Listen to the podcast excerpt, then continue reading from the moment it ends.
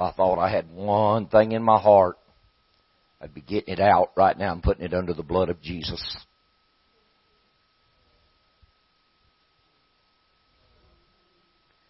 I'm going into Luke the 17th chapter. And I'm going to the 26th verse.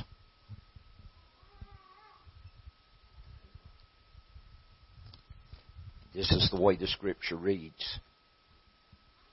And as it was in the days of Noah, so shall it be also in the days of the Son of Man.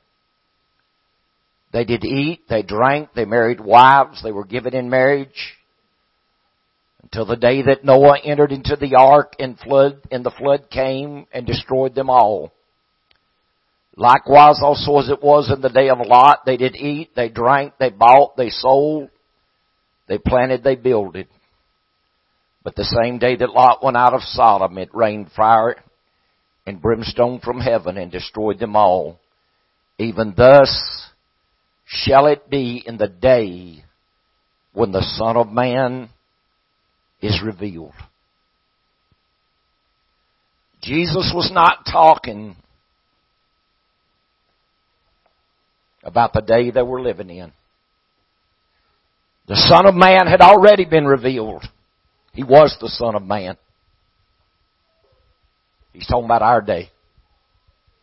We have moved into the day of the revealing of the Son of Man. That's the ministry of Jesus being revealed in us right now, walking on this earth. It's what the Lord's doing right now. We have entered into the days of the Son of Man. We've entered into them. The Lord's done spoke it two or three different times. I can't remember where I was. Spirit of the Lord come on me. I don't know if it's the uh, at the house in prayer, where there was somewhere else. The Spirit of the Lord took me over, but the Lord said that the the days of the Son of Man had stepped into the earth. You remember where we were? No, it was just. I'm talking about just a few weeks ago. It was just recent. See, I taught last night for two hours on the baptism of the latter rain of the Holy Ghost. Right back here, taught for two hours. Things people ain't never heard. God's revealing Himself. The ministry that Jesus had when He walked this earth is now being placed in individuals. And you're to see it. You're to see the very ministry of Jesus. But see, people ain't to know it, and they're going to go on living their lives, doing what they're doing. And they ain't to know that the Son of Man's even being revealed till judgment takes them. That's what it said as it was in the days of Noah. Some of y'all have gotten so carnally minded and so caught up in the things of your life. You don't pray, you don't press, you don't seek God, you don't have a desire for the things of God, and judgment will catch you.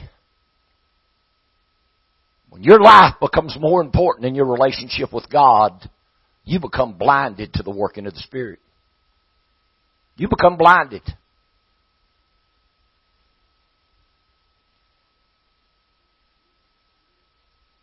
And when Joel spoke, I took the Word of God and I broke it down last night and I showed people that what Joel spoke the day of Pentecost had already happened. We think Joel 228 is speaking about the day of Pentecost. It ain't, because you go back to chapter 1 and chapter 2 and I proved it by the Word of God last night. The day of Pentecost had already happened. Before Joel 2.28 was ever spoken, the day of Pentecost had already happened.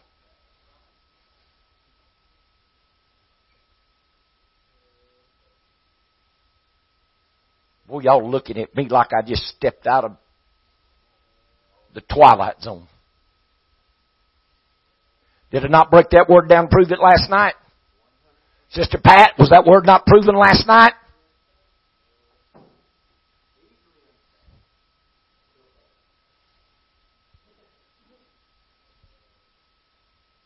And when God spoke, you listen to what I'm telling you. When God spoke and said, I will pour out of my spirit on your sons and your daughters. He's talking about today. And He is not going to pour out on them a spirit or a gift of prophecy. They are going to speak by the spirit of prophecy. And some of you don't even know there's a difference between a gift of prophecy and a spirit of prophecy. A gift of prophecy don't make you a prophet. Spirit of prophecy is how the prophet spoke. He said, I'll pour out my spirit on your sons and your daughters, and they shall, what? Prophesy. And I will show you signs in the heavens above, wonders in the earth beneath, blood and fire and vapor of smoke. They ain't gonna stand up here and say, yea, the Lord would say, yea, the Lord would say, you're the apple of my eye. They are gonna speak uh, world-shaking events. Uh, they're gonna prophesy signs in the heavens above, uh, wonders in the earth beneath, blood and fire, vapor of smoke. They're gonna speak uh, by the Spirit of Moses uh, and by the Spirit of Elijah.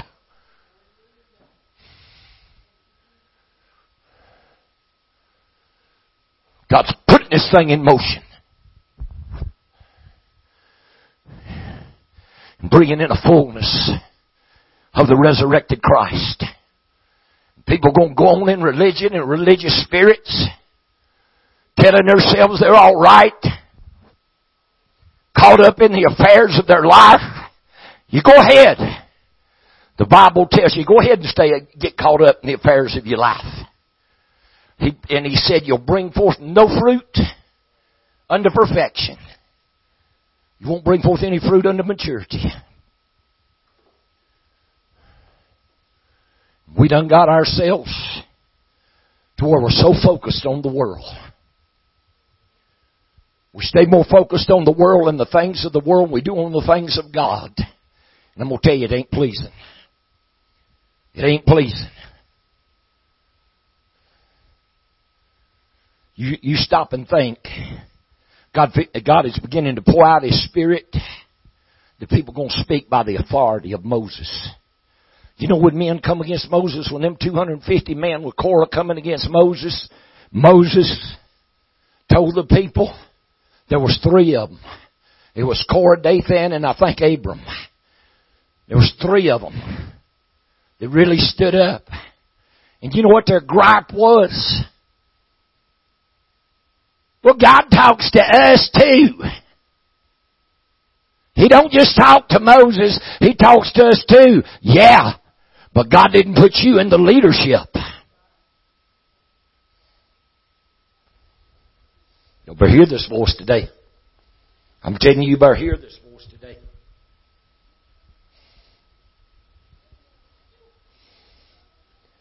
Moses and Aaron fell on their face. And Moses looked at them. He said, everybody get away from them. Get away from them. You, better get up away from them.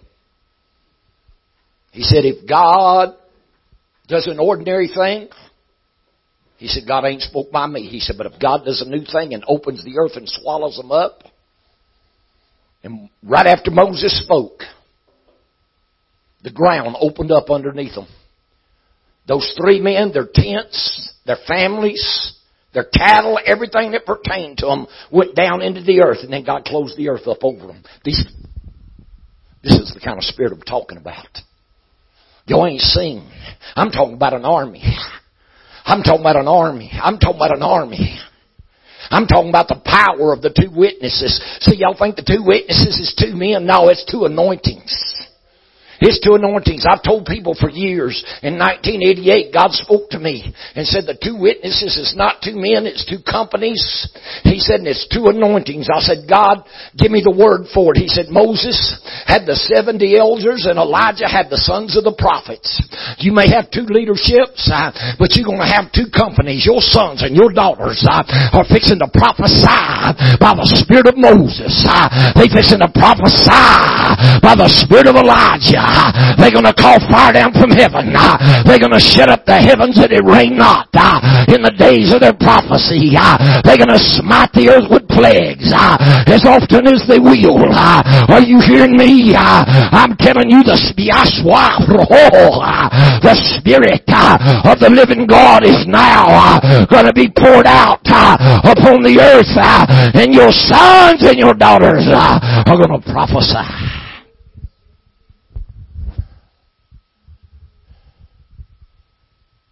Better get ready. Go ahead and harden your heart. Go ahead and have the wrong spirit. Go ahead and buck this word. See where it'll get you. I've got a recording on my laptop right now where I spoke to you right after Bobby Adkins done what he done and I preached his funeral. Then people got so mad at me and I stood right in this church and I told you they better get their spirit right. If they didn't, another grandson was fixing to commit suicide and it wasn't three months so that young man blowed his brains out out there. All because they opened their mouth. You better leave this anointing alone. You better leave this anointing. You better leave it. You may not understand it. You better leave it alone. You better leave it alone. Because God will deal with you. God will deal with you on my knees right up there one of the first, it might have been the first morning we went to prayer. God told me people's hearts that didn't get right and they fought against this word. He said the curse of Nabal's fixing to come on. Check your scriptures with David and Nabal. Check your scriptures about Abigail the Carmelitess, how her husband got uh, mad at David. Check your scriptures and see what happened to him. When, when his wife told him she went and intervened with David because David was fixing to come destroy him. David was fixing to wipe him off the face of the earth and his wife intervened. I went back and told him, I said the man died and his heart turned to stone. It wasn't ten days. God smote him and killed him. But, I'm, yeah, whoa! We're moving into something. Your eyes have not seen. Your ears have not heard. Neither has it entered into the heart of man. And we keep playing around with the call of God, playing around with what God's called us to do, backing away from it. Scared of what people to think. You think I care what people think of me? Go think again. Go think again. I'm afraid of him. I ain't afraid of you. I ain't afraid of your mouth. I ain't afraid of your words. I ain't afraid of your backbiting, your undermining, your ridiculing. I, I ain't afraid of you. Go ahead and say I'm off track. Go ahead and say I've lost my mind. Go ahead and say I'm preaching false doctrine. Go ahead and say it uh, and see what God does to you. God put us on a track in this church in 2006. When he first spoke to me and told me, he said, we can live and walk in the power of the resurrected Christ. And I began to preach on the power of his resurrection. And y'all remember that? Lord began to show me we can, we can walk in the power of the resurrected Christ. And then the Lord spoke to me and asked me a question, Jason. I don't know if you was here then or not. When did you come in? Oh seven, oh eight? So you wouldn't hear them, but some of y'all were, y'all were sitting under this word. And the Lord asked me a question. He said, you want to be as I was? Or you want to be as I am? I thought about a few seconds and I said, well, that's a no-brainer.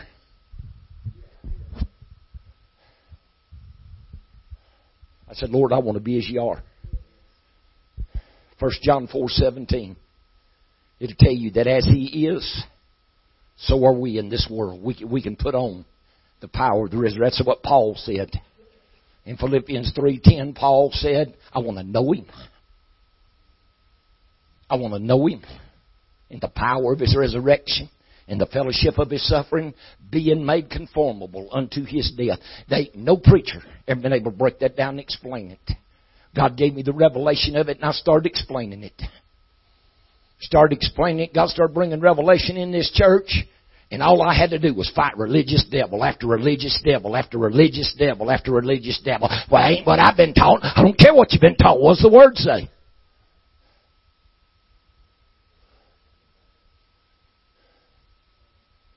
Then in 2010, the Lord had me step out and declare a revelation of the Word on being born again. Y'all remember that? Oh, buddy, I called hell over that one. I didn't know every church taught when you got saved you was born again.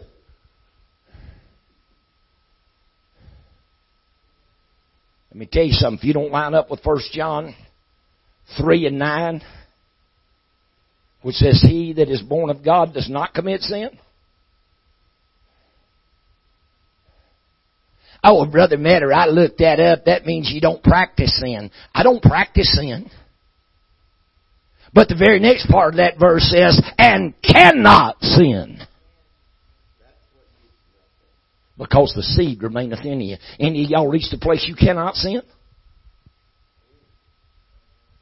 If you've reached a place you cannot sin, then you have been born again. You may have had an experience with God, but you ain't been born again until you reach that place you cannot sin. Do what?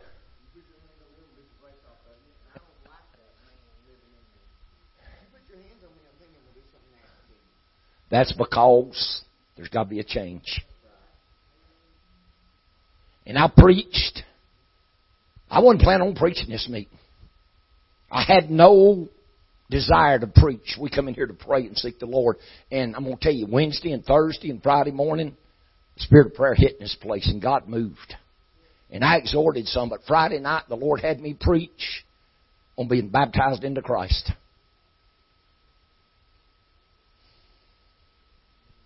And questions got to going around. Were y'all still here in 2016? January the 2nd, 2016, right there on my knees. Saturday morning. God spoke to me and said there's a difference between being baptized in the Holy Ghost in tongues of fire and being baptized into His death.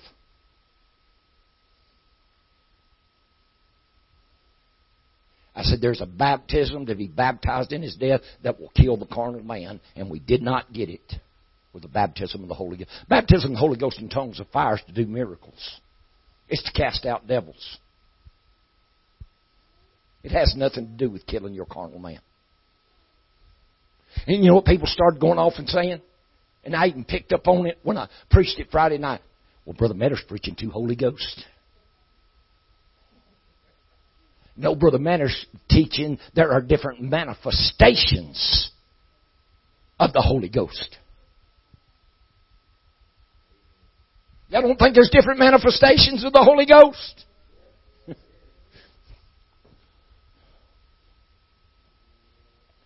First Corinthians 12 chapter. I mean, how long are we going to stay babies?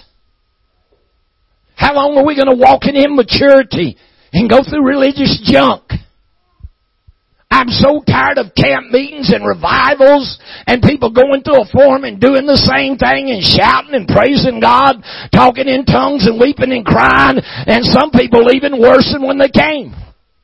Nothing changing. We've got to have a baptism that's going to change us.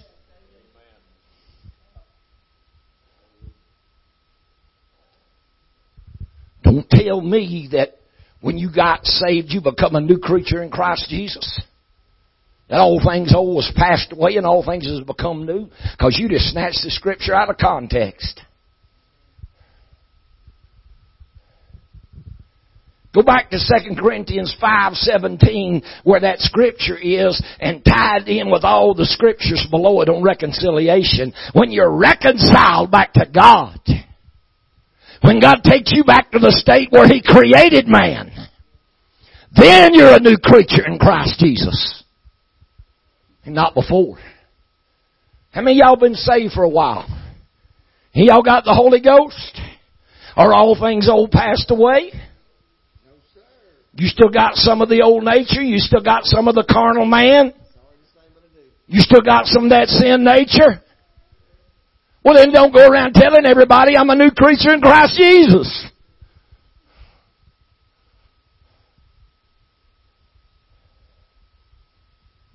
Don't go telling them, Sister Gail, all things old have passed away. Good like Brother Jason said, you put your hands on me, I'm gonna hurt you. Don't sound like your old man's dead.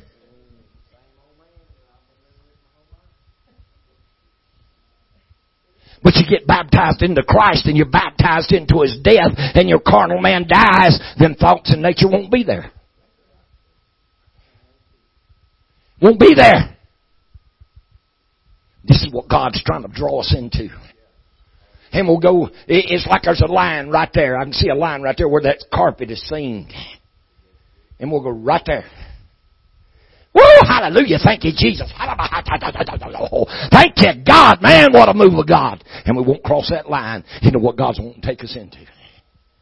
Get right there and feel God drawing us, feel God dealing with us, and shout our way backwards. But there is a baptism now that's being released. He's going to baptize us into his death, and then he's going to baptize our sons and our daughters and they're going to prophesy. They ain't going to prophesy you the apple of God's eye. They probably going to prophesy how rotten, low down, no good, and unclean you are.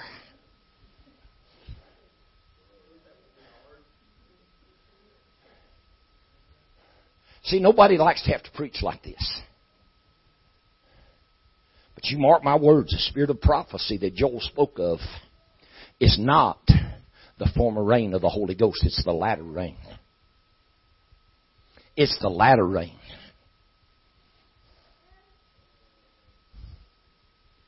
Did he say that when he poured out his spirit? First thing he said, it'll come to pass afterward, saith God. After what? After what? Go back and look. He talked about a restoring. What was he going to restore us to? What happened on the day of Pentecost. After that happens, then he's going to pour out his spirit on all flesh. God did not pour his spirit out on all flesh on the day of Pentecost. He had a chosen group, 120. Every one of them 120 was chosen for ministry. Wasn't a one of them 120 lay members of the church. Church hadn't been formed yet. Hadn't been. Every one of them 120 was chosen for ministry. And he said, I'll pour out my spirit upon all flesh, and I'll pour it out on your sons and your daughters, and they shall prophesy. When the Holy Ghost came on the day of Pentecost, did our sons and daughters prophesy? Well, did he? If we see anybody with the spirit of the prophets come out and start prophesying judgment, start prophesying fire in the heavens above, wonders in the earth beneath, blood and fire and vapor of smoke, You go back and check the things that Joel spoke was going to happen when he poured out his spirit. None of them happened on the day of Pentecost. You know why? Joel wasn't talking about the day of Pentecost. He's talking about the baptism of the latter rain of the Holy Ghost that's fixing to come now. Fixing come now. If some of y'all ain't careful, you're going to miss it. Because you've let the devil mess with you. You've let a religious spirit mess with you. You've got colds. You won't create a prayer life. You won't get a relationship with God. And you're fixing to miss what God's predestined and foreordained you for. And God's going to have to find somebody to take your place. Let me tell you, ain't nobody taking this fellow's place. My suffering, my heartaches, my hardship, what I've been through may not mean nothing to you. But buddy, I've done some hurting. I've been persecuted. I've been lied on. I've been talked about. My name's been cast out as evil. I've been called everything but a good, clean white man, Brother Andy.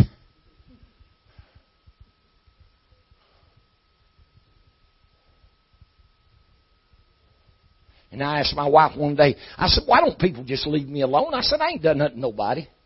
She said, it's the word God put in you to carry that word. She said, they don't like that word because it tears up flesh.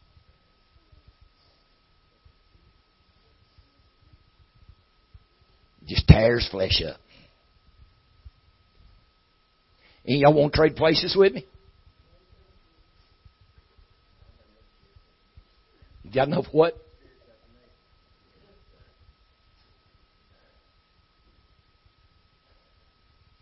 Let me tell you something. If I didn't love people, I wouldn't preach like I preach.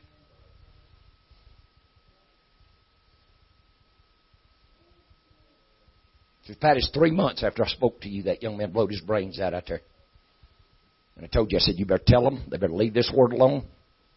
I mean, went out there and preached a man's funeral and a lot of y'all was there. The Holy Ghost fell. People got delivered. God moved and restored people's lives and helped people. And then all I got was put down and criticized and run down. God help us all. How long are we going to stay bound to religious spirits? And stay in a form trying to get God to move. After I preached on us, God showing us being born again, then He showed me, oh, this going to make some people fight and mad. But He showed me how Jesus died. Nobody can or we'll, we'll, we'll go all the way to 2 Corinthians 5.21, how that he knew no sin became sin for us. That we might become the righteousness of God in him. Jesus hung on that cross, y'all will confess. All the sins of the world was put on him. Y'all will confess the Father had to turn his back on him because he become sin. Y'all will confess, and then Jesus will cry out, Eloi, Eloi, lama sabachthani, which means, my God, my God, why hast thou forsaken me? Because the Father had to turn his face from him because he becomes sin. But y'all won't touch what happens after that. You won't touch what happens after that. You won't touch Isaiah 53 and 10 where he said, when thou hast made my soul an offering for sin. See, it wasn't the physical body that took on the sins, it was the soul. What does the word say about the soul that sinneth? It shall what? Did Jesus become sin for us? Did he take on our sins, Brother Danny? Did his soul take on our sins? Well, if his soul took on our sins and his soul uh, became sin for us, and there wasn't but one place for his soul to go. And he didn't go to hell as a victor. He went to hell as a transgressor. Paid for mine and your sins. The horrors of hell, according to Psalms 118, I believe it is, compassed him about, death compassed him about, the horrors of hell surrounded him and he was tormented for two days and two nights paying for our sins and then on that uh, third day when he had paid for all our sins the spirit of the living god entered into him uh, resurrected him spiritually and rebirthed him. Because he was a living soul when he went there but god rebirthed him into a quickening spirit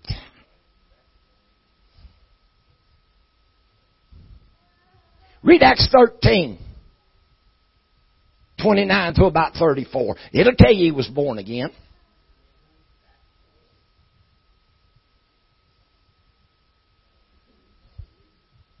But see, people won't touch this. Oh man, why Jesus' body was in the tomb, Jesus went to hell, preached a great revival, and souls come out of hell. When did you ever get a get out of hell free card? There ain't nothing in the scriptures to validate somebody being delivered from hell. Jesus was the only one, and that's because he was innocent when he went there. He went for us. He was innocent when he went there, but because his soul had died, he had to be reborn, a quickening spirit, and resurrected and brought out. Read Romans 8 and 11. Shows you two resurrections. Shows you the resurrection of the spirit man, the resurrection of the natural man.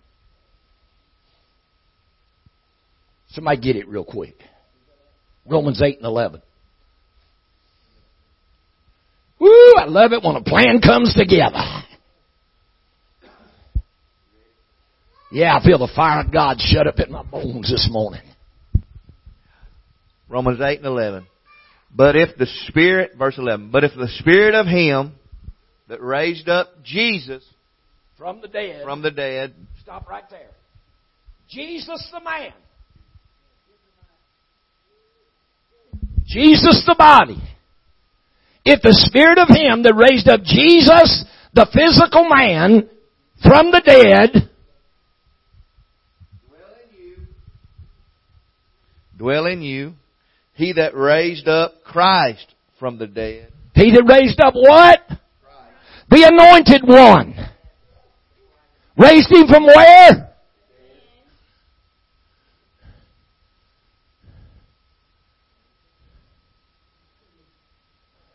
What's the word say? That's what the word says. Two resurrections. Resurrection of the natural man and the spiritual man is born again. Ain't nothing you can do with it. Oh, Brother Matter, that ain't what that means. Well, if he didn't mean what he said, why didn't he say what he meant? The Spirit of Him that raised up Jesus from the dead, what? Uh, shall also quicken your mortal bodies by His Spirit that dwell in you. Uh huh. So that tells you right there, you've got a spirit of a resurrected Christ that has conquered death, hell, and the grave. You got a spirit of a resurrected Christ. If it dwell in you, it's going to quicken your mortal bodies and make you alive. And we still keep struggling with this old carnal mind and this old carnal man. You know why? We won't apply ourselves. We won't apply ourselves. This is the entrance into the kingdom of God that the Lord said would be ministered to us. When Jesus hung on that cross, the earth shook. Did it not? The veil of the temple was rent in twain as a sign that the way into the holiest of holies had been made. And he, when he was resurrected, went into the heavens, walked into the temple in the heavens, and walked right into the Holy of Holies behind the veil because the veil had been rent put his blood on the mercy seat and obtained eternal salvation for us, and he was the forerunner. The holiest of holies is where the fullness of God is. Hebrews 4 or Hebrews 5, I can't remember, the last verse will tell you he was our forerunner and he made the way by entering into the Holy of Holies. We have the same privilege. We have the same privilege because he was our forerunner. And we can't even get up enough muster to come to prayer meeting on Wednesday night.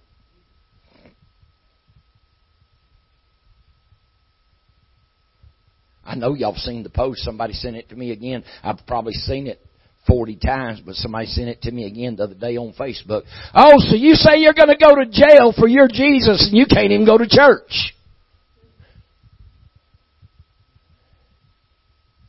Not being funny.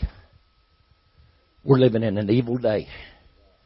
We're living in a day when religious and seducing spirits have been turned loose in the earth. And people are being deceived left and right. I don't care how many of you get mad at me, but I'm going to tell you, if I'm going to follow somebody that's going to preach this holy gospel, they're going to live a clean life. They're going to walk upright before God. I ain't got no confidence in all these preachers married and divorce and remarriage. I know, I know life happens and I know sometimes it's out of people's control, but when you just continually put your wife away because your flesh ain't satisfied, don't you get my, you ain't get in my pulpit and preach the gospel. Bible says you put your wife away, say for the cause of fornication, you've committed adultery. You've committed adultery. I don't want no adulterer preaching to me. I'm not going to follow an adulterer. I'm not going to follow a fornicator. That plain enough? I'm not doing it. The Lord spoke to me here the other day about a spiritual Trojan horse. Told me preachers better guard their pulpits. There's preachers out here, they, some of them live good enough lives. But, it's what they do out of the pulpit. It's the people they're around. Let me tell you something. You're around adulterers and fornicators, you're going to pick up that spirit. You come into my church and preach, you lay hands on my people, that spirit's coming out of you into my people, and I don't want to have to battle spirits of fornication and adultery and devils of lust off my people after you've been there to have a so-called revival.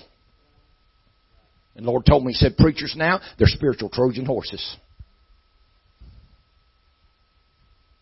You want to do something for God, you better get your life clean. You better get your heart clean. You better get ready. Because there's a spirit being poured out. Spirit of Elijah is being poured out. Spirit of Moses is being poured out. Who stood on Mount Transfiguration with Jesus? He completed the fullness of God. Hear what I said? Completed. That Spirit. That's the Spirit's going to be in the last day. Spirit of Moses, Spirit of Elijah, and the Spirit of the Christ. He is the prophet. He is the chief apostle. And God has tried to take this church from glory to glory and revelation in revelation. And all people have done is stuck their feet in the ground. It's all right, go ahead and stick your feet in the ground. God's starting to bring new people. God's starting to bring new people in that are hungry. People been out there in the how did God not tell us the harlots and publicans would go into the kingdom of God before we did? Do y'all know what the kingdom is? Do y'all know there's a difference between heaven and the kingdom of heaven? I've preached it enough in this church, you ought to. Heaven's up there. Kingdom of heaven's in here. Heaven's up there. I'll go to heaven one day. But the authority and dominion of the resurrected Christ is the kingdom of heaven being revealed in here.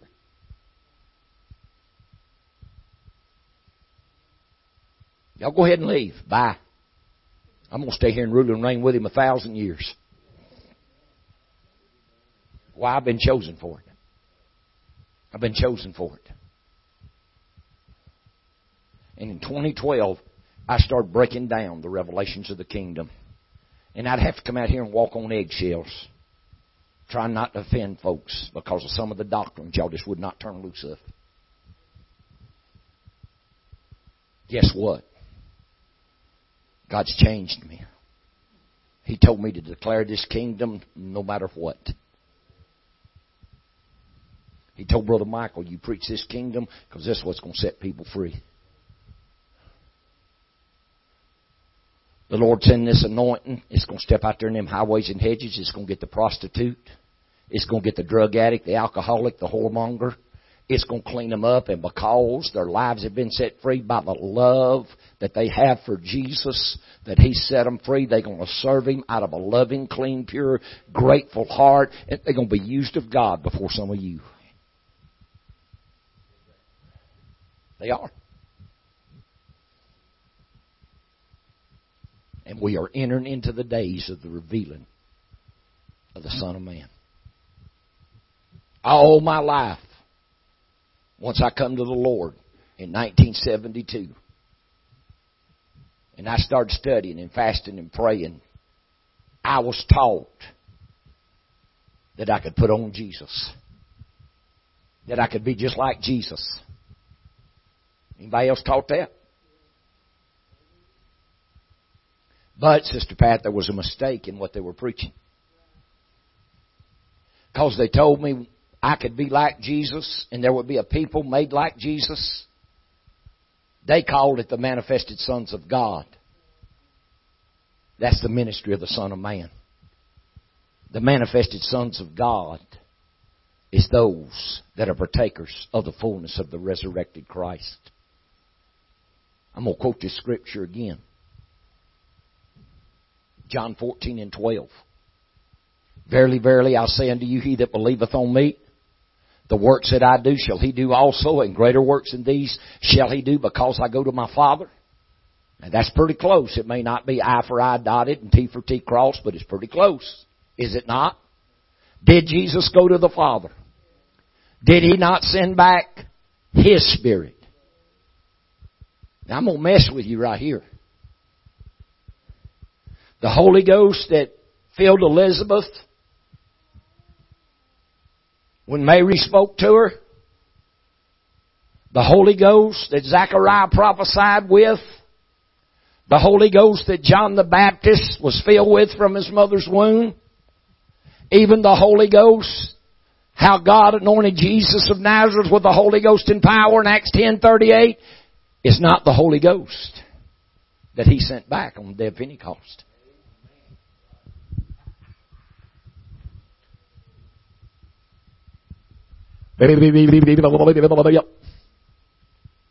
God, Brother Meadows, what are you talking about?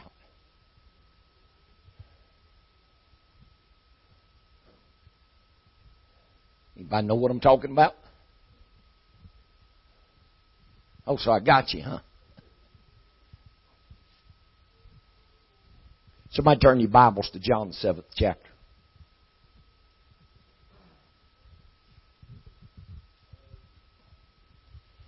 Say, Brother Metter, you gonna catch it for this service. Bring it on. Bring it on, let's get through it let's get her done. It's time for a working of the Spirit of God. Y'all with me in John 7? Let's go to verse 37. What does it say, Brother Michael? In the last days, the great day of the feast, Jesus stood up and cried, saying, If any man thirst, let him come after me and drink. He that believeth on me, as the Scriptures have said, out of his belly shall flow rivers of living water. But this spake he of the Spirit which that they that believe on him should receive, for the Holy Ghost was not yet given because Jesus was not yet glorified. The Holy Ghost was not yet what? Because Jesus was not yet what? Because once He was glorified, His Spirit became the Holy Ghost. And he couldn't send back his spirit till after he had died and was glorified. Did he not say it is necessary or expedient that I go away? For if I go not away, the Comforter, which is the Holy Ghost, cannot come. What did he send back? His Spirit, the Spirit of the resurrected Christ, the mixture of the resurrected Christ with the humanity of man.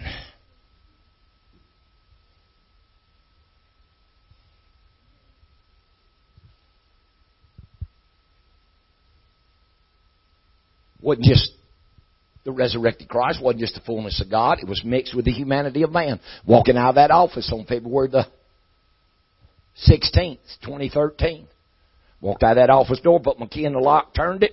The voice of the Lord spoke to me, said, The Holy Ghost I'm sending to back to my people is the full power of the resurrected Christ mixed with the humanity of man. I unlocked the door and walked back in the office and said, What does that mean? What's that mean?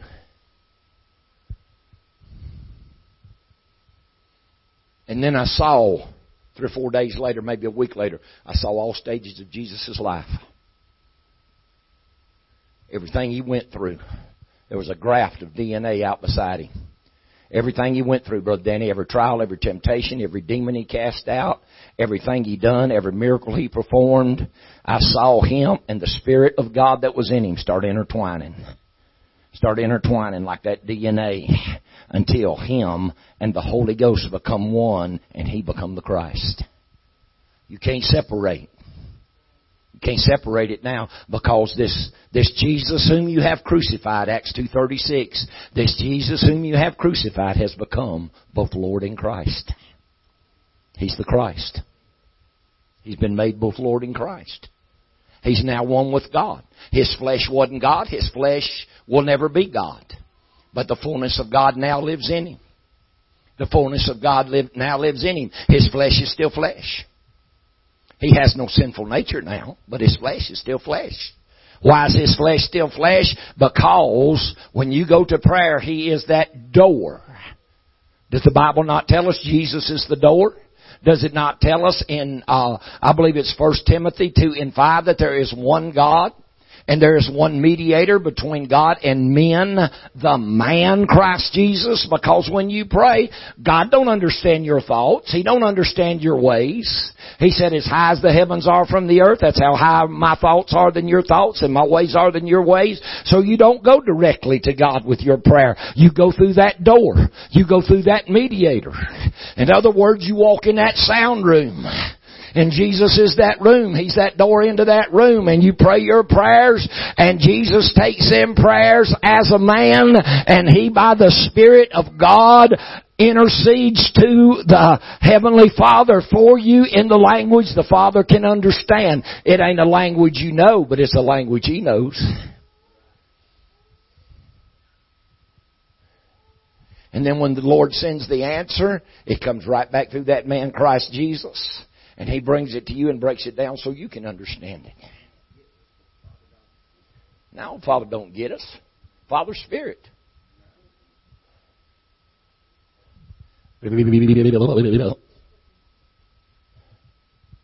There shouldn't be nothing new to y'all.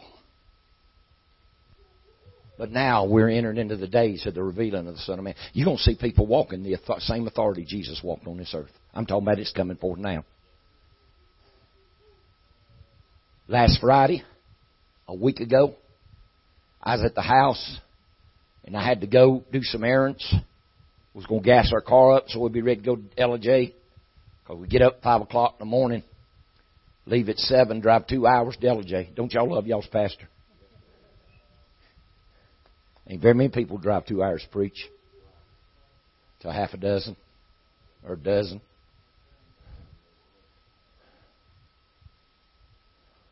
So as I started to go out the door, the Lord spoke to me. He said, Put a prayer cloth in your pocket. I walked over to the couch where me and my wife pray. There's usually a stack of prayer cloths in the center of the couch, at least four, five, six, seven, because that's where we pray. There's prayer cloths there. Put one in my back pocket. Went and gassed the car up. The Lord dealt with me to go in a store. It's a big wholesale club like Sam's.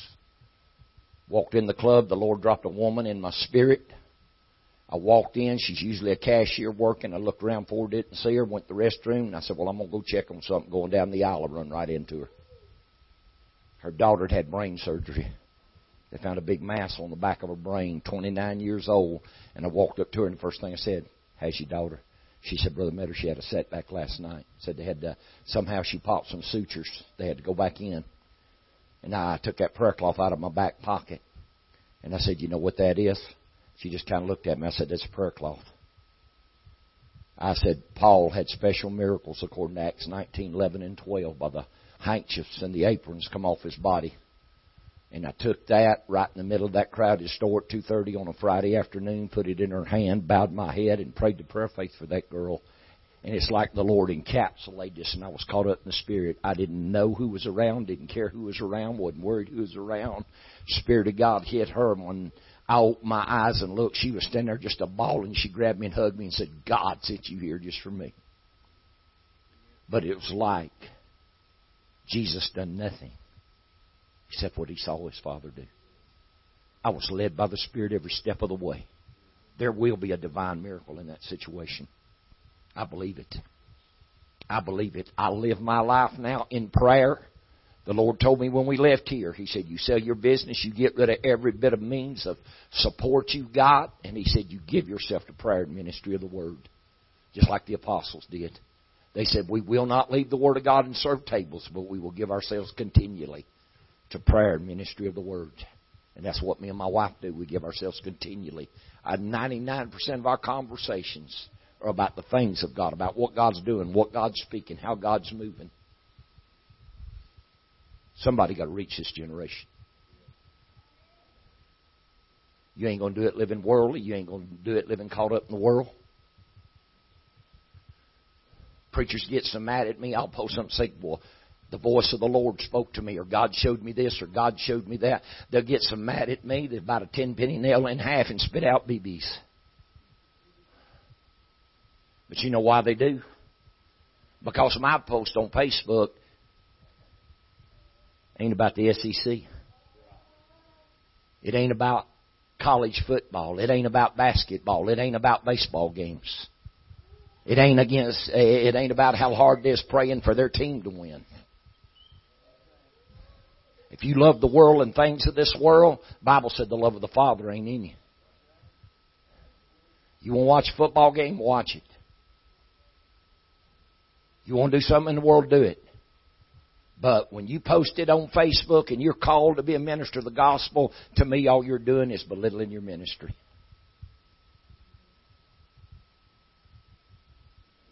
Oh, did I say that out loud? But that bit, didn't it?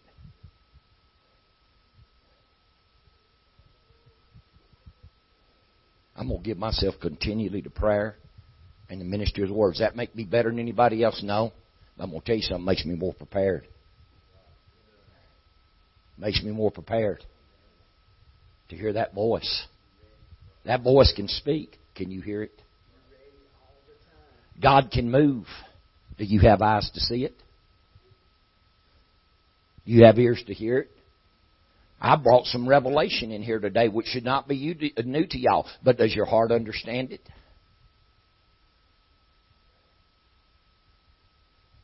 Time to be up and about the Father's business.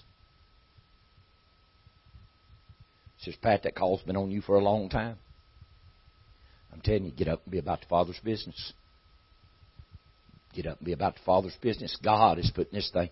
The Lord spoke to me the other morning, Brother Andy, and He said, I've spent a generation choosing people and bringing the body together that I'm going to use to govern this church in the last days. A generation that's 30 to 40 years God has spent putting people in place to be a part of these apostles, prophets, evangelists, pastors, teachers, helps, governments, diversities of tongues, everything he put in 1 Corinthians 12 and 28. He spent a generation bringing it together, choosing the right vessel, putting it in place, and he's drawn it. He told us two or three times, he said, I'm bringing my body together all over the world. But who's finding their place? Who's answering the call? The gifts and callings of God are without repentance. You ain't going to repent for disobeying God in your calling. You ain't going to do it. And y'all may think that I'm boasting, but if I died tomorrow, I have a legacy. Of thousands upon thousands upon thousands of souls being saved. People being healed and delivered and set free by the power of God because I stood and preached the Word. Some of them because I wouldn't turn loose of them in prayer. Like Sister Gail. Y'all don't know, but me and Sister Gail used to pray together. We prayed all night long together back in the early 70s. I mean, 150, 200 young people in this old tabernacle over here praying round the clock, fasting, seeking God. And Sister Gail was one of them, and I was another one. And all the young people you know, I'm the only one that plowed my way through and went ahead and possessed the ministry. Good young people loved God, but most of them got discouraged and give up. But I wouldn't turn loose Sister Gail. Her mama dragged her to a meeting, selling drugs, high on drugs, living ungodly, living unclean. And I'd always go speak Sister Gail. Tell her I loved her and I was praying for her. Even wrote her a letter one time. Told her how, uh, how much I loved her and I was praying for her. Spirit of God get on me and she'd be sitting there messed up. And I'd walk by her and lay hands on Spirit of God, just knock her crazy. Say, why would God do that? He wasn't letting her forget. He wasn't letting her forget. God ain't left you. You may not be where you need to be in your calling, in your relationship with God. But count this the first day to get back to God and get your life back in order. To possess your calling. Because if you stand before the Lord tomorrow and you have not fulfilled your calling, what you going to tell the Lord? I mean, people get mad at me.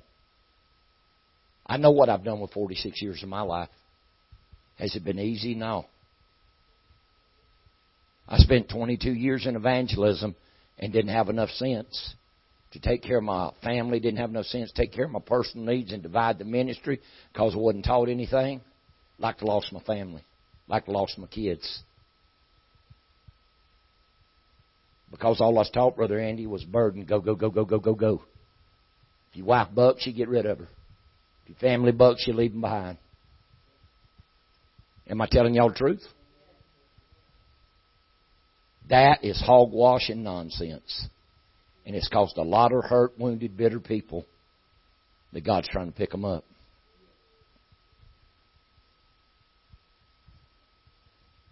I spent 46 years in ministry serving God. I've got a legacy. I've got a legacy. If you stood before the Lord tomorrow, would you have a legacy? I mean, think about it. Call on your life, Brother Andy, if you stood before the Lord tomorrow. What's, what's your legacy? Ask yourself. I'm not trying to embarrass you. I'm trying to make you face reality. Brother Danny, you called. You're an evangelist. You called. You've been ministered to several times. When I got ministered to, I was an evangelist. Buddy, I hit the streets, on the street corners, in the hospitals, in the nursing homes, anywhere I could preach, anywhere I could. I, I mean, if you was around me ten minutes, I was telling you about Jesus. When I was working, and I turned down many a good job. Some of y'all drive out the road where the high school is. There's an old bakery out there. That was the best job in this part of the country in 72, 73. I mean, you made good money. I mean, average money back then was probably two dollars an hour, if it was even that.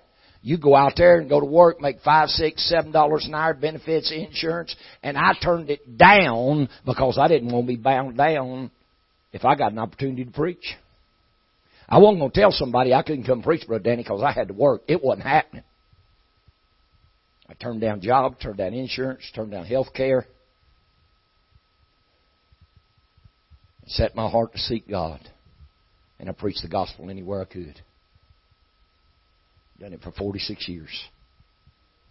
And I'm not ashamed of one bit of it. My kids never had health care, but God took care of them. Y'all hear me? I didn't say I'll work 40 years, get my retirement, and then I'll go fulfill the call of God. My son back there works. But there'll come a day because of the ministry and the anointing and what God's doing in this book of Acts move. The Lord will speak to him. He'll come off that job because the ministry will get too great. Is it time now? No. But it ain't far ahead. You start thinking about a move of God like the book of Acts. And see, our minds can't grasp that. You can't grasp going out here and preaching in a football field and 3,000 getting saved and being baptized in the Holy Ghost. Y'all can't imagine that.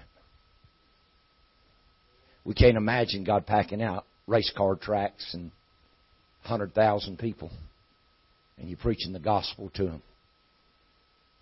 But I saw it back in the 70s. Lord told me He going he gonna pack out ball stadiums with 50, 60, and 70,000 to preach the gospel. See, I grew up in meetings 20 and 25,000 people. And I'm not talking about no three day meeting. I'm talking about revivals run six and seven and eight weeks. And you'd have 20 and 25,000 people every night. You'd have 5,000, 10,000 people in a morning service and had three services a day, 10, 10.30 in the morning, 2, 2.30 in the afternoon. You'd have 5, 6,000 people at 2.30 in the afternoon. At night, you'd have 10, you'd have 20, 25,000 people. Two, three, four, five, and six weeks every night. I heard years ago, y'all ever heard of Aimee Semple McPherson? Y'all ever heard of Aimee McPherson? She preached in Denver in the 30s, and the move of God got so great, she shut down the plants all three shifts and brought Denver, Colorado to a standstill with a move of God. When the revival broke out in Wales in the 1890s, they had over a hundred thousand people saved, and the jails were empty, and the courts quit having court because there was nobody to prosecute. And a hundred thousand people got saved in five to six years in Wales. And that's just a drop in the bucket.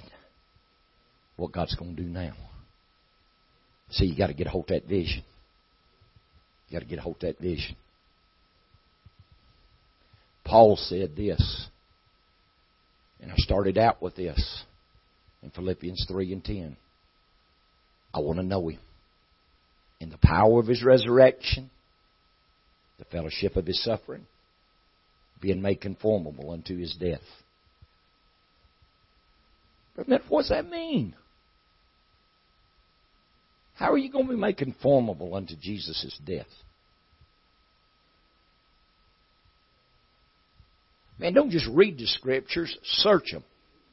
Ask God about them. You want me to tell you what that means? It means when this baptism comes in and you get the mind of Christ, you're going to understand all the hell and suffering he went through and what he fought in hell and what he was tormented and how he fought them demons in hell and how he was born again. You're going to be made conformable unto his death because you're going to understand everything he went through. And he said, If by any means I might attain unto the resurrection of the dead, or reach that place Jesus reached when he was resurrected. Because when Jesus was resurrected, he said, All power in heaven and earth. Now live right here. That's what Paul said. He said, I want to know him in that power. I want to know him in that power. And you know nobody's ever preached on this earth in that power? Jesus didn't do it. He never done it. Nobody's ever done it. I keep telling y'all there's a ministry. That's why Jesus said, You're going to do greater works than I done because I went to my Father. But I poured my spirit back on you, and now I'm fixing to pour the fullness of my spirit back on you. You're going to become just like me. You're going to know what I went through. You're going to know the hell. You're going to know the suffering. You're going to understand the torments of hell. You're going to understand my mind. You're going to understand the working of my spirit. And then you're going to come into the power of the resurrection. And when you minister in the power of the resurrection, you're going to minister as the manifested sons of God. And that's going to give you greater works than what he done. But in that 14th verse of that third chapter of Philippians, Paul said, I press toward the mark.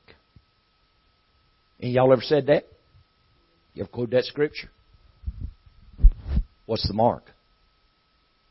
What's the mark you're pressing for? See, don't throw scripture around if you don't know what it means. What's the mark you're pressing for? The mark you're pressing for is to know Him in the power of His resurrection and the fellowship of His. That's the mark you're pressing for. The tenth verse of Philippians 3 is what you're pressing for. That's what Paul said in verse 14. Now, forgetting the things that's behind me, pressing to what's before me, I press toward the mark of the prize of the high calling of God, the fullness of God in Christ Jesus. He said, that's what I want to attain. It's attainable to us.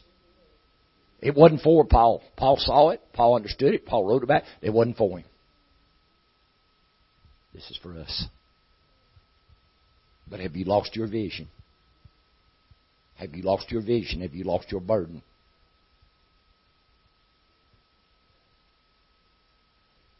Brother Michael told me that he can't get folks to even come to church on Wednesday night and pray. You ought to be ashamed of yourself. I don't care who you are. You ought to be ashamed of yourself. You ain't fighting for nothing. You ain't pressing for this kingdom. You ain't fighting for this mark. I'm going to tell you something. If you ain't going to fight, you know why my son's sitting here today saved? I fought for souls. I fought for other people's kids, Sister Gail. I fought for your kids. I fought for you. That's why my son sat back there. That's why good the Spirit of God fell on him in the beginning of this meeting. I didn't get a chance to hear what the Lord spoke through him. My two girls fixing to come in. Lord done showed us two or three times. My two girls fixing to come in. That's why my brother's sitting here. That's why my sister's sitting here. My mama's sitting here. It's because I fought for other people's loved ones. Forsook my own. Don't talk to me and tell me I ain't forsaken things. Criticize me because you think that I ain't done what you thought I ought to do.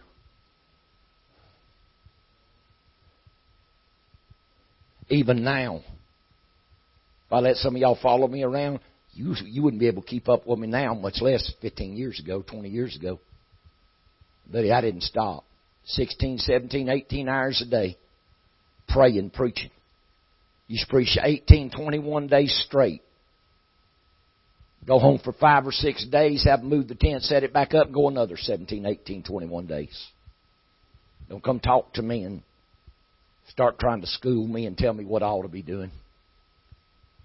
I preached for 46 years, preached thousands of services, and wrestled all kind of demons. Say, Brother Matty, you think you know it all? No, I ain't scratched the surface. I know I ain't scratched the surface. I know the greatest is yet to come. When I got hit with that sugar attack on December the 8th, 2014, my wife was on the phone with a preacher praying for me. I just barely remembered. I was, my sugar was over a thousand. That's pretty bad. My A1C was over 14.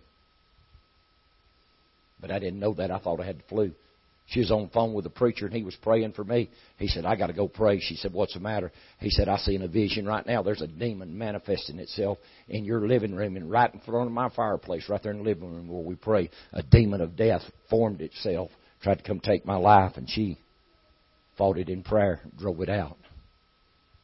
The devil didn't want me to finish God's work. He still don't want me to finish God's work. But you know something? Ain't nothing he can do about it. Because greater is he. But you got to get your vision back. You got to get your focus back.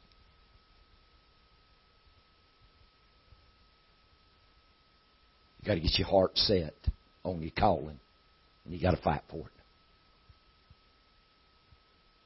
God will answer your prayers. Let me tell y'all something. Y'all think giving is just for financial blessings? Giving will cause God to move for your families. Go ahead and read Malachi 3. The Lord said, From the days of your fathers you've gone away from my ordinances. Is that what He told them? And then He went from there right to giving. And said, Will a man rob God? And they said, Wherein have we robbed thee? He said, In tithes and offerings you rob me, and I'm putting the whole nation under a curse. And he said, You give, open the windows of heaven on you. I'll save your seed. Won't let you bear your young. Your young won't be lost. Went on down with a whole list of blessings for keeping God's word and giving. And we won't give and do right before the Lord, and then we'll wonder why our, hell, our family's always in hell and upsetness and torment. Ouch. Did I say that out loud?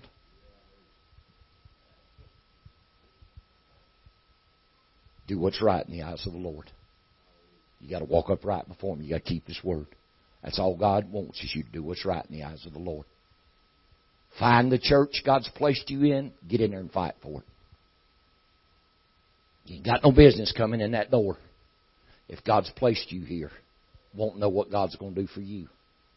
You need to come through that door ready prayed up, prayed through, in the hands of God, saying, well, God, what can I do to be used by you tonight to help somebody? Not God, I'm going to go in there and sit down. Man, I've had them come in the church, sit down, kick their feet back, throw their arms over the chair, and say, Move me, preacher. Move yourself. I ain't going to waste my time with you. You ain't got no more burden for your own soul now. I ain't. Don't ask me to fool with you. I ain't doing it. But we've got the attitude every time we come to church, God's supposed to do something for us. You come through them doors ready. Ready. Ready to be used. Ready to let that call come forth in you. But see, God started in this church in 2006, and we're what, 2018? 12 years. God's tried to bring this church forward one phase at a time to where He's got us right now. There's an authority being revealed. There's a power being loosed. And whether y'all can grasp it or not, there's a spirit being poured out on our sons and daughters. The spirit of Elijah, the spirit of Moses. They're going to prophesy like Elijah. They're going to prophesy like Moses. You're going to see signs in the heavens above, wonders in the earth beneath, blood, fire, vapor smoke. They're going to shut the heavens up in the days of their prophecy. They're going to smite the earth with plagues as often as they will. They're going to tell the heavens, you can't rain unless I say so. I ain't talking about just a prophet. I'm talking about a company. Just like God, take this young man right here. That's your son. He said, on on, on your sons and your daughters. Spirit of the Lord fell what, Thursday night? Man, there was such a deliverance in here. And the vessel that was here went over and ministered to my daughter in law because my son wasn't here at that time. And had my grandson there, Logan. Just, what is he, 14, 15 months old? And looked at her by the Spirit of the Lord said, You're schooling a prophet for this generation. Guard him, train him, teach him the word. you're schooling a prophet. But see, in February 2014, me standing right here in this church, they was watching on live stream. I spoke to the word of the Lord to her by the Spirit of God. I said, You will conceive and bear a son, and he will be the sign of a sons of God manifested sons of God ministry. She did not birth until May 2017. That was eight to nine months before she ever conceived. God said, You will conceive. Next time y'all don't think this word's real, go back and balance it out. The things God's done brought it to pass. Next time you're going to question my word, well, I don't know if that's God or not.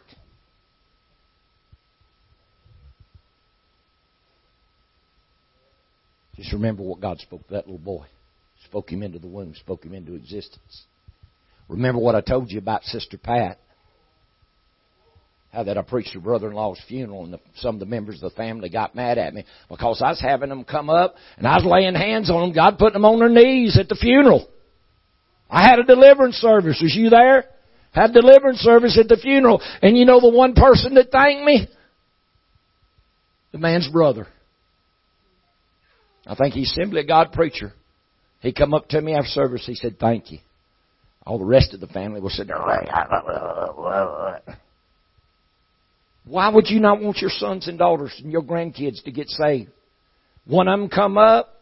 I laid hands on him. God delivered him, and he told somebody after service. He said, "I was commit, fixing to commit suicide, just like my granddaddy." And God destroyed that yoke off him, and got mad at me.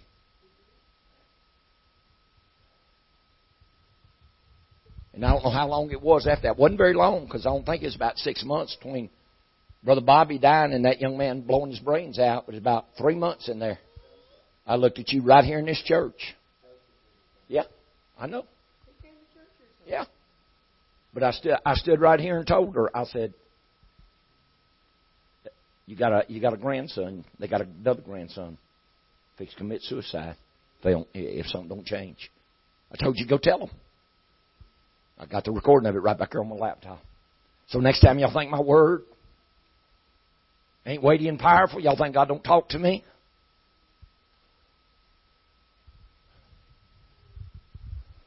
Better be remembering. I walk with God and He walks with me. You lifting yourself up? No, sir, I'm giving you fact.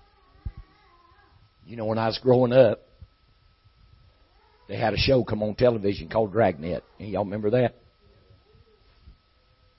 That detective would walk up, interview that them people when a crime had happened. They'd have him little old pads. They'd roll them out, and they'd have a pencil, and they'd start asking people what happened. They'd start going down bunny trails, and he'd stop, look at them, and said, "Just the facts, ma'am."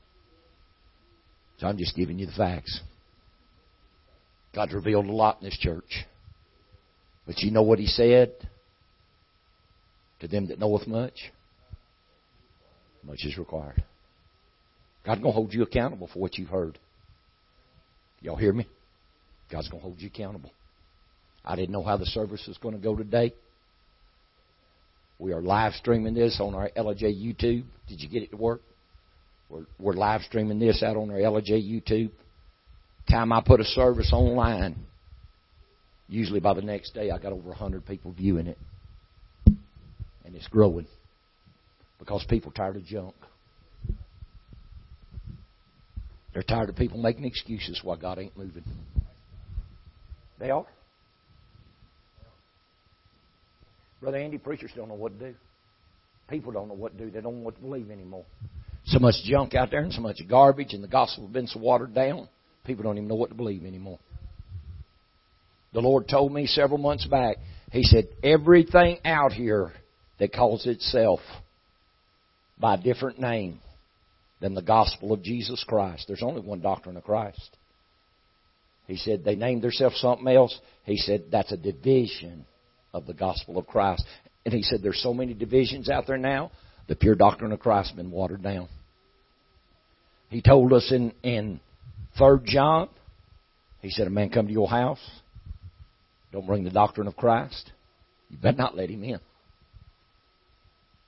He said, He that transgresses the doctrine of Christ abideth not with God. So if you transgress this doctrine, God don't abide with you. and you better not let anybody in your house. I know people just love to get these people go door to door and witness about their faith. I know they just love to get in a confrontation with them. Lord said, don't you let them into your house. Don't you bid them Godspeed. You better start standing for the truth. I'm going to preach the truth wherever. I don't care if it's in the middle of Walmart, Cracker Barrel, at the gas station. I'm not ashamed of my God. I remember there's folks used to go here. Lady called me up one day, said, Brother Metter, you in town? I said, Yes. I said, Why? She said, I'm a gas station. I locked my keys in my car.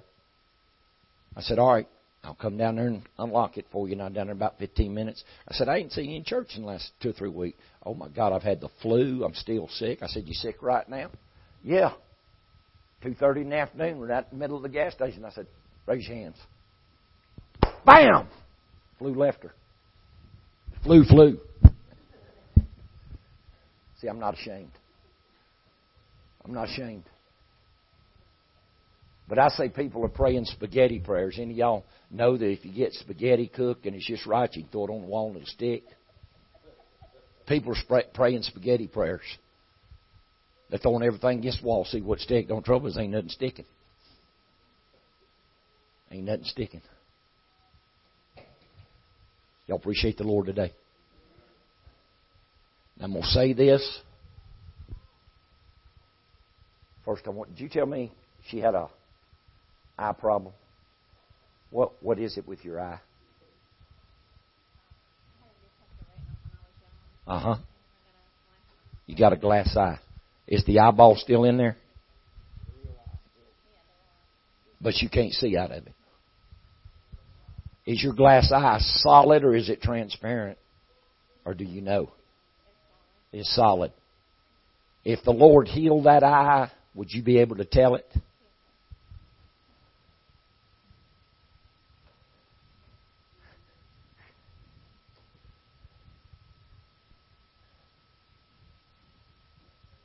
So, in other words, the nerve's dead, more or less. This one over here.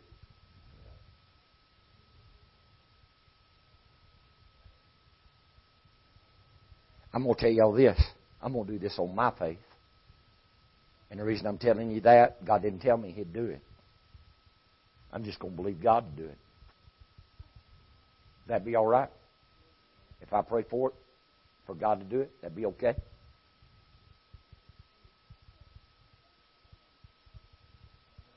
They told Paul, they said, the signs of an apostle just follow thee. Is that right? The signs of an apostle just follow thee. The Lord told me, I asked the Lord here about six months ago, I said, God, I've read that about Paul. I said, what are the signs of the apostles? He said, speaking creative miracles. And Lord said, I've been working the signs of an apostle in you since the 80s. The Lord spoke to me in 2015. He had chosen me to be an apostle. But I ain't got any business cards made that's got Apostle John Metter on it. I don't go around flaunting it. But I preach doctrine that preachers won't touch. But what I preach becomes sound doctrine. And what I was going to show y'all in 1 Corinthians 12, y'all read about the gifts of the Spirit. There's all different manifestations of the Holy Ghost. So don't tell me if I preach that there's a manifestation of the Holy Ghost that'll baptize you into His death. Don't tell me I'm preaching to Holy Ghost. It's just another manifestation of the Holy Ghost. Brother Andy, my call is an apostle. I labored 17 years as an evangelist, and the Lord spoke to me and said, You've done the work of an evangelist. You've made full proof of your ministry. Five years later, He changed me to a pastor. I told the Lord, Thanks a lot. I was happy being an evangelist. But some of y'all better be glad I become a pastor. And then after 15 years of pastoring, the Lord chose me to be an apostle. I didn't choose me. But see, this ministry's taken 43 years to grow in me. It ain't something just happened. It ain't something just happened. You don't speak a baby in somebody's womb just cause you anointed of God. That's got to be a special gift. I've told people I, I, I've tried to warn people. I said, y'all need to quit going out here just getting prayer cloths and praying over them, sending them to people. I said, you got to have that ministry given to you. God gave me that ministry in 1993.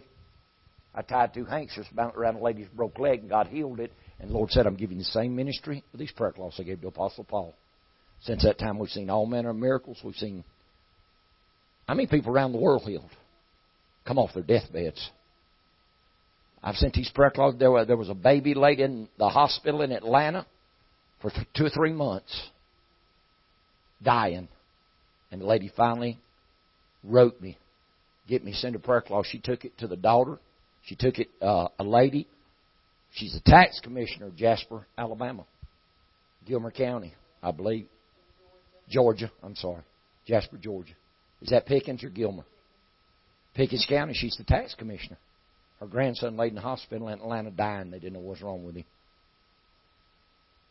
Lady called me. I sent her a prayer cloth. She took that lady. That lady took the hospital, gave it to her daughter. Wasn't just a few days. The daughter called and said, Mama, y'all better come in. The doctor said, he ain't going to make it. He going to die. She said, Did you put that prayer cloth on that baby? She said, Oh my God, I forgot. Went in there and put the prayer cloth on the baby, and instantly the baby's vital signs turned and the baby started recovering instantly to put the prayer cloth on. You just don't do miracles because you're anointed. God's got to gift you with certain things. And the manifestation God puts in me to be an apostle, it ain't the manifestation He puts in you to be an evangelist. So there's different manifestations of the Holy Ghost. Well, I can do what Brother Metter does. Better leave it alone. Because I'm going to tell you something. I'm scared of this. Sometimes the Spirit of God get on me, I'm scared of it. Would you mind standing up? Okay, so it's this eye right here. And so what the nerve has died, is that what they said? And there's no medical way for it to come back alive. Not without well, I know somebody can give you an eye transplant. Now y'all understand what I'm saying? I didn't tell. I, I told y'all God didn't tell me He's going to do this. I'm stepping out on my faith, believing God. But I'll tell you what Paul said. I believe I've got the Spirit of God.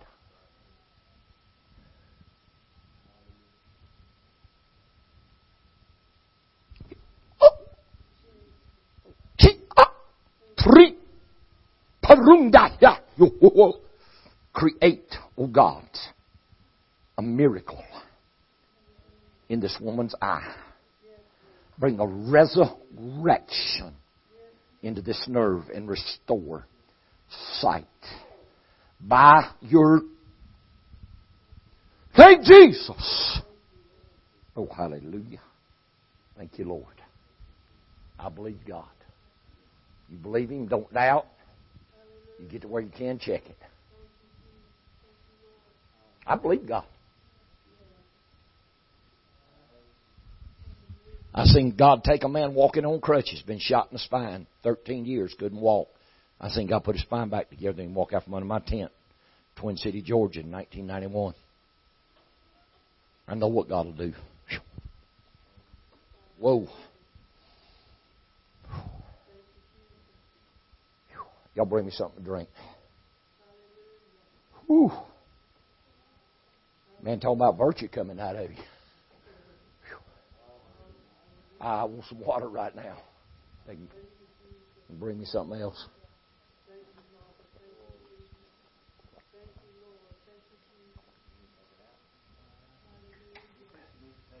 Well, let her. She can go back to the restroom and.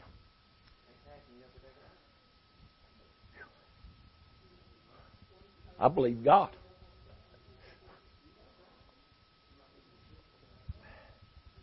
Brother Metter, you crazy? Yeah, just leave me alone. Because I'm happy.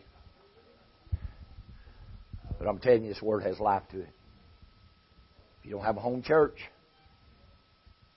God's dealing with put your feet in this church. Let God use you. Get in here and fight. Be a part of what God's doing. I'm sorry my sugar dropped. Ain't nothing I, got, I can do about it. It's just aggravating. I stood there for just about a minute and I felt it and I was trying to, you know, I fasted enough I can tell when that faint spirit comes on you. And Randy, you know what I'm talking about. You can't always contain it every time. I'm glad Mama's chair was there. Yahweh tratore. Yah chanse Chris. I curse these blood clots. Never to return again. You prepare for this kingdom, oh God. You let her by eyes behold. That's all she's asked before she goes home, Lord. Is that let her eyes behold this kingdom and the glory and the reveal. In Jesus' name. Thank you, Lord. Hallelujah. Well, I'm feeling the Spirit of God. Anybody else need prayer? Amen. I feel, the, I feel the Almighty. I feel the Almighty in His divine nature. I feel Him. Thank you, Holy Jesus. Anybody at all?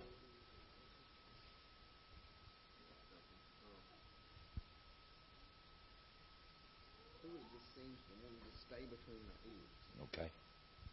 I mean, this goes on for months, and it'll it'll finally dry Work its way out so you can feel it. Then it comes back. So you can feel it sloshing around yeah, in I there. mean, I go smoke with the kids, and then I'll deal with it for six months. And it drains out of my ear at night, and I wake up next morning, and it's just awful. For I believe God. I believe God. For I believe God. Say this right now. By the stripes of Jesus, By the stripes of Jesus, I'm healed I'm healed now. now. Oh, mm, In, oh, in Jesus' name. Thank you, Lord. In Jesus' name. Christopher, come here, son.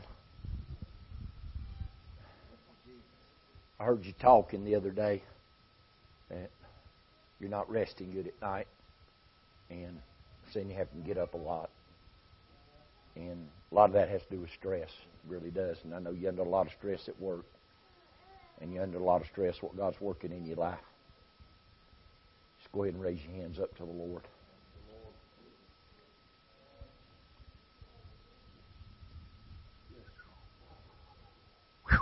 Oh, in Jesus' name, right there. I command your mind to rest. I command your body to rest and your spirit to rest. In Jesus' name. It's done. Hallelujah. Thank you, Lord.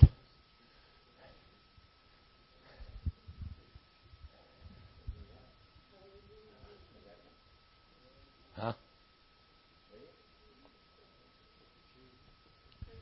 We got light. We got light. Give me a handkerchief. Here. Here, put it over this one. That way, uh, no.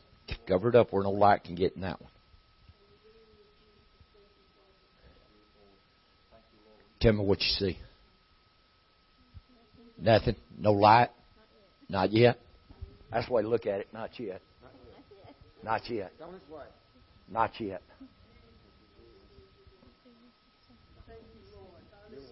And the Spirit said, Let there be light. Whew. In Jesus' name. Hallelujah. Thank you, Lord.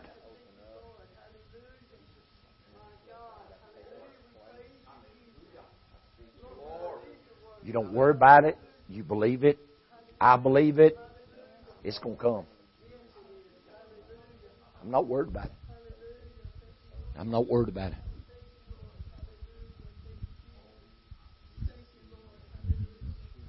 Anybody else?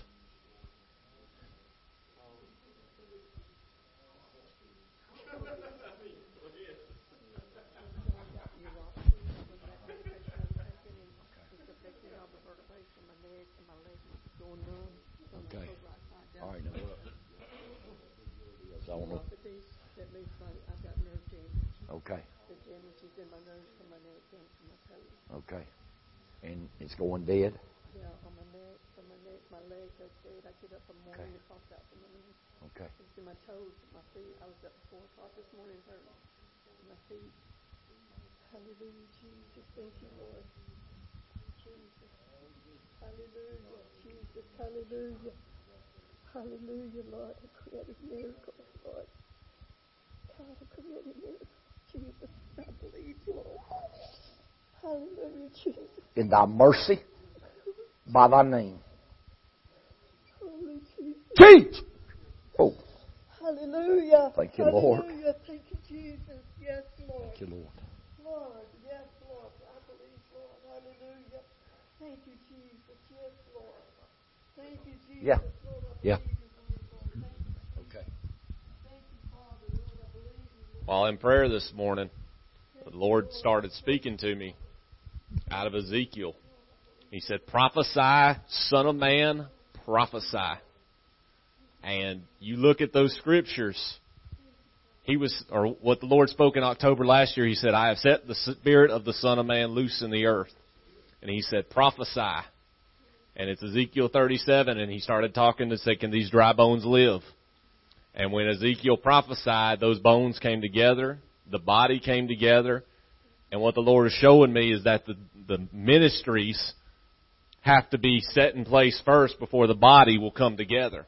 And so this is the day in which that scripture is being fulfilled is that God has been saying, I am bringing my body together all over the world.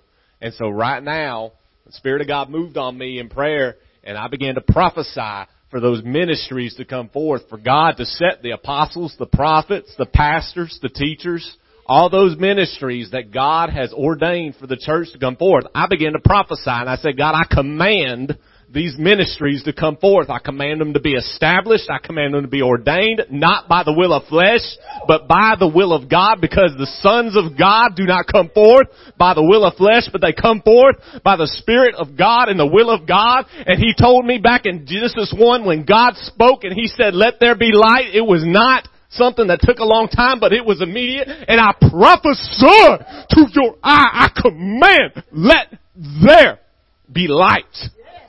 I prophesy to it. I tell it to come alive. These dry bones can live. Just as these dry bones can live, that I can live. And I command it in the name of Jesus. By that spirit of prophecy. The spirit that God has turned loose in the earth, it's time. I said now. I said now. Eyeball, I tell you right now. You live as though you were created to live. I tell you right now. I speak to you. You listen. And you come alive. In Jesus' name. Hallelujah. It's now. The Spirit's been loosed in the earth. It is now. It's now. Don't be afraid or timid of your calling. It's now. You can sit and sob and cry and beg God to take you into your calling or you can do it. You gotta do it. You gotta do it. God told me, show me people just sitting there weeping and crying because they're not in their calling. Get over it. Get in it. Get over it and get in it, brother elders. Get over it. Get in it. It's time. You don't need nobody to lay hands on you. It's time. Don't sit there and weep and cry because you ain't going into your calling because you ain't fulfilling your ministry. Get over it. Get in it. He's called you. He's ordained you. It's time. No more excuses. He'll move your candlestick if you don't get in it. You take that as the word of the Lord. He'll move your candlestick if you don't get in it. And I'm speaking to you right now, brother elders. Get in it. Get in it. It's time. No more excuses. No more excuses. And that goes to a lot of people. Lord dealt with me specifically, but it goes for a lot of people. Don't, it's time. Don't make any more excuses. You can weep and sob and cry. Just do it. It's what the Lord told, or Mary told Jesus, or the people that had to fill the wine pots. Said, just whatever He says, just do it. Just do it. You might not get it right. Doesn't matter. Just do it. So that's it. I'm telling you, do it. This is the day. This is the day. That spirit of prophecy. This is the day in which that scripture in Ezekiel 37 is being fulfilled. I'm telling you, the vision you saw, I guess, in 1984, 88, when you saw the dry bones, this is it. It's coming together. This is the day in which that scripture is being fulfilled because once the ministries get in place, the body comes together. Once the ministries get in place, the body comes together. The ministries have been set in, set in motion. You can mark it down, July 22nd, 2018, ministries set in order. Spirit of the Son of Man has been set loose. And those, the ministries that God has ordained for the church coming forth right now. They're coming forth right now. They're coming forth right now. Y'all don't worry about that I. God's gonna do it. God's gonna do it. That spirit of prophecy, I'm not telling you when, I don't know, but I'm telling you that spirit of prophecy is real. God's gonna bear witness to it. God's gonna bear witness to it. He's gonna bear witness to it. It ain't gonna be something you gotta fight for. It ain't gonna be something you gotta rebuke the devil off of. I'm telling you, when God speaks, it happens. So you just believe it and go on. Don't worry about it. God's gonna do it. God's gonna do it. Who wants this thing? it's loaded. Yeah, it's loaded. Anybody else before we change order of service? I just got an announcement. Okay. The Lord spoke to me earlier. I talked to Reverend with Beth. He told me for me and Beth to submit ourselves. Brother Michael, come here. It's good. If he tells you to cut the grass, you ask him what a lawnmower is. It's good. That's what he told me. That's good.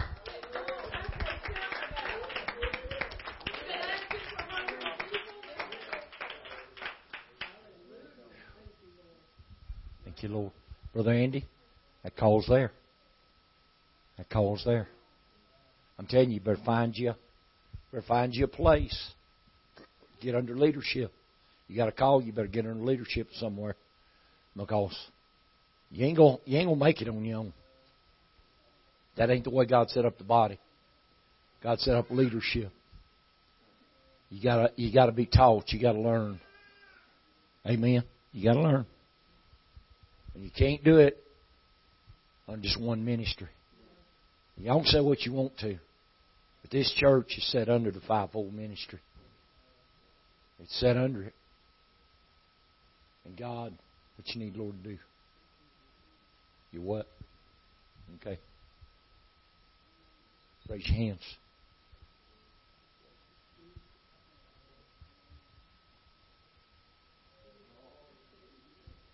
He's a holy God.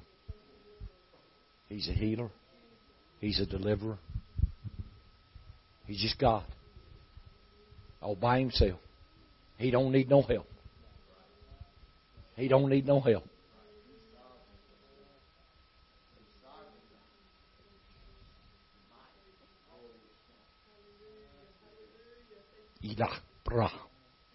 In the name that's above every name. You go down through her, Lord, right now. Lord, she's been under a lot of pressure for months.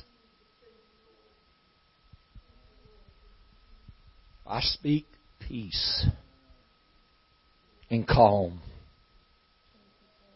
in Jesus' name. Hallelujah. Thank you, Lord.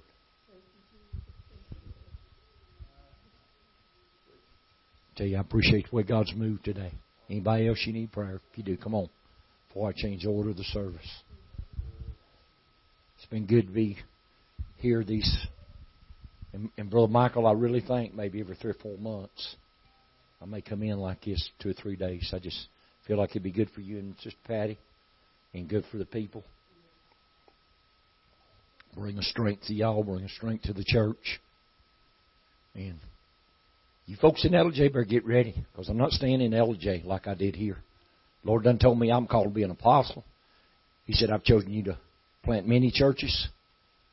So, just like y'all had to step in there in two months, better get ready to step in. Because the Lord spoke to me first of October, and I done talked to a pastor. I said, first of October, the Lord told me to be at your church. Be there for a week's revival, stay open for another week. And I'm fixing to get back in touch with them. Tell them you better let me know quick. If you don't want it, I'm gonna pray for God to send me somewhere else. I said, God told me to fix me an act of God. I'll come back to Fort Payne, have an act of God here if God let me.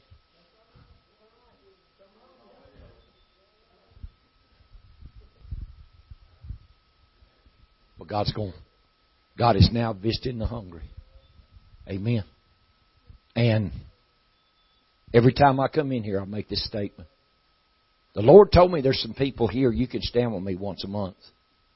And as yet, Nobody in the Fort Payne church has made a commitment to stand with me. And somebody's missing your blessing. I'm not asking, I'm, I'm just asking you to do what you can. Everybody can do a dollar a day. That don't be thirty dollars a month. Brother Miller, I can't I can't do it. You can stop your McDonald's. We spend enough on our flesh and what our flesh wants to do. We could support the gospel if we will. We really could. But see, I've never begged people. And I'm not going to beg people. Because I'm not a beggar, I'm a laborer. God makes himself real. Amen. But, Christopher, come here, son. I am going to do this. I'm going to let him tell y'all he's fixing to go to Uganda, so tell them if they want to help you what to do. Uh, so at this point, uh, going to Uganda on September 1st. We'll return on the 11th or the 12th. Uh, be going with a group from the church where we're at right now, uh, five other people. And uh, right now we've got all the money that the church needed for the trip, but I do have personal expenses. Uh, we'll have to get luggage and clothes and different things like that because, um, one, I don't have the luggage to do it. but then for the clothes, uh, there's a certain type of clothes that we'll have to have to wear. Um, and so I, I just not, I don't I don't know if I've got the money for those expenses. Uh, people have given to that specifically, but if you want to do anything to help with that, uh, it would be appreciated. You can just give. You can either write a check to me or cash to me, whichever you want to do. It's it's however you feel. Uh, like I said, we have had people contribute to those expenses. Uh, I don't know how much it's going to take, uh, but I guarantee you, if it does not go towards that, it'll be going towards missions somewhere else. Uh, so it won't be used just for personal personal use if we don't use it all. So uh, it's up to you. Y'all write a check to me or give me cash. And if you can't do it now, you get his name and address. You help him. Because there'll come a day some of y'all will be going. You know, that's what the Lord told me years ago. I was in a meeting and I went up and gave an offering. And I walked back to my seat and the Lord told me, I stand there and the man said, now look, I don't touch these offerings. Said, I need y'all help me with my personal expense. And the Lord started dealing with me, go help him. I said, well, Lord, I took an offering up there. He said, you didn't do one thing to help meet that man's personal needs. He said, you're going to be out there one of these days. And you're going to need folks to help you. He said, so get up there and sow some seed. I went back up there and gave him an offering. The Lord told me sow some seed. And it wasn't very long I was out there on the field. So I'm going to turn this to Brother Michael, and I will. Uh, if y'all got tithing offerings, be sure you get them to Lisa. Anybody from the Ellijay Church, you got tithing offerings, be sure you get them to Lisa. But I'm going to turn it to Brother Michael. But I know there's folks here. The Lord's dealt with you. Stand with me once a month. I know they have. So it's up to you whether you do it or not. But I appreciate the Lord. I appreciate Brother Michael and Sister Patty for stepping in here and fighting for this church and fighting to take care of y'all. Please get behind them. There ain't no reason this church should be empty on Wednesday night. If if you ain't working or got obligations that you got to take care of, and you're a member of this church, y'all be here praying on Wednesday night. Y'all be. And thank y'all so much for making a commitment. For making a commitment to stand with this church and, and fight for it. It'll bring a blessing. And I know Jason's associated or and has been with Celebrate Recovery and he works with people that's on drugs and and there's another lady that visited here. Uh, Lisa's worked with her in the past, and I believe if she knows y'all are here and are laboring with it, I believe she'll come in and be a part of this church and labor with it too. I really do. And y'all can talk about that for church, but I'm going to turn this to Brother Michael. And all I'm asking you, if you can help us, help us because we're out there on the field. We don't have any income. And I will not go preach for money. I will not. I could I could be somewhere every weekend or every week preaching. But I won't do it unless God orders my steps. I'm not going to go preach for money. I'm not a hireling. God ordered my steps here. As far as I know, I won't go anywhere till the first of October unless God speaks to me, except our church in Ellijay. And what the people do in Ellijay covers the church expenses. I hadn't drawn anything out of the church as far as personal expense in over a year. It's been different people sending me offerings in the mail that's helped sustain our personal needs uh, for probably over a year now. And it ain't easy believe God for a mortgage, a car payment, a light bill, and insurance. It ain't easy. But the Lord's teaching us to trust Him. Amen. The Lord's teaching us to trust Him. And that's a big step of faith. So, Brother Metter, you, you go out there. Yeah, I could, but I ain't going to. Because the Lord told me not to. He told me to give myself continually to prayer and ministry of the Word. Amen. Y'all love the Lord? Have you enjoyed this service? Have you enjoyed this meeting?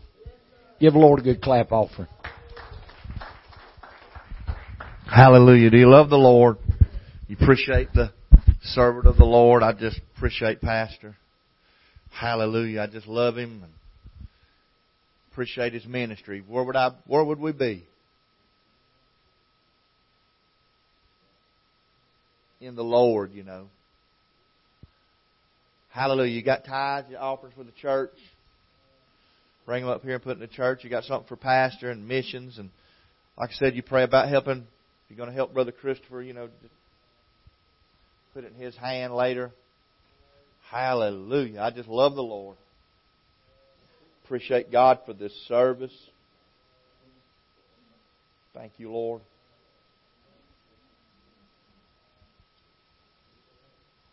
Appreciate the Lord.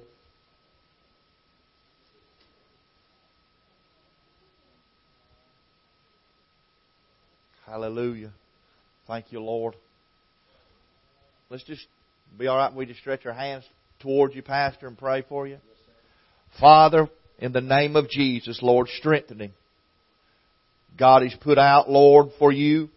Lord, right now, God, all this has been going on in his, his body, Lord. You strengthen him. God, you do that work, God. Right now, you restore his strength, Lord. Restore his strength, Lord. You straighten it out, Lord, right now, Lord, in Jesus' name. Hallelujah. We call it done in Jesus' name. Hallelujah. Thank you, Lord. Thank you, Lord. Thank you, Jesus. Everybody obey the Lord. Hallelujah. Thank you, Lord. I just appreciate Him. I believe it or not, I'm still kind of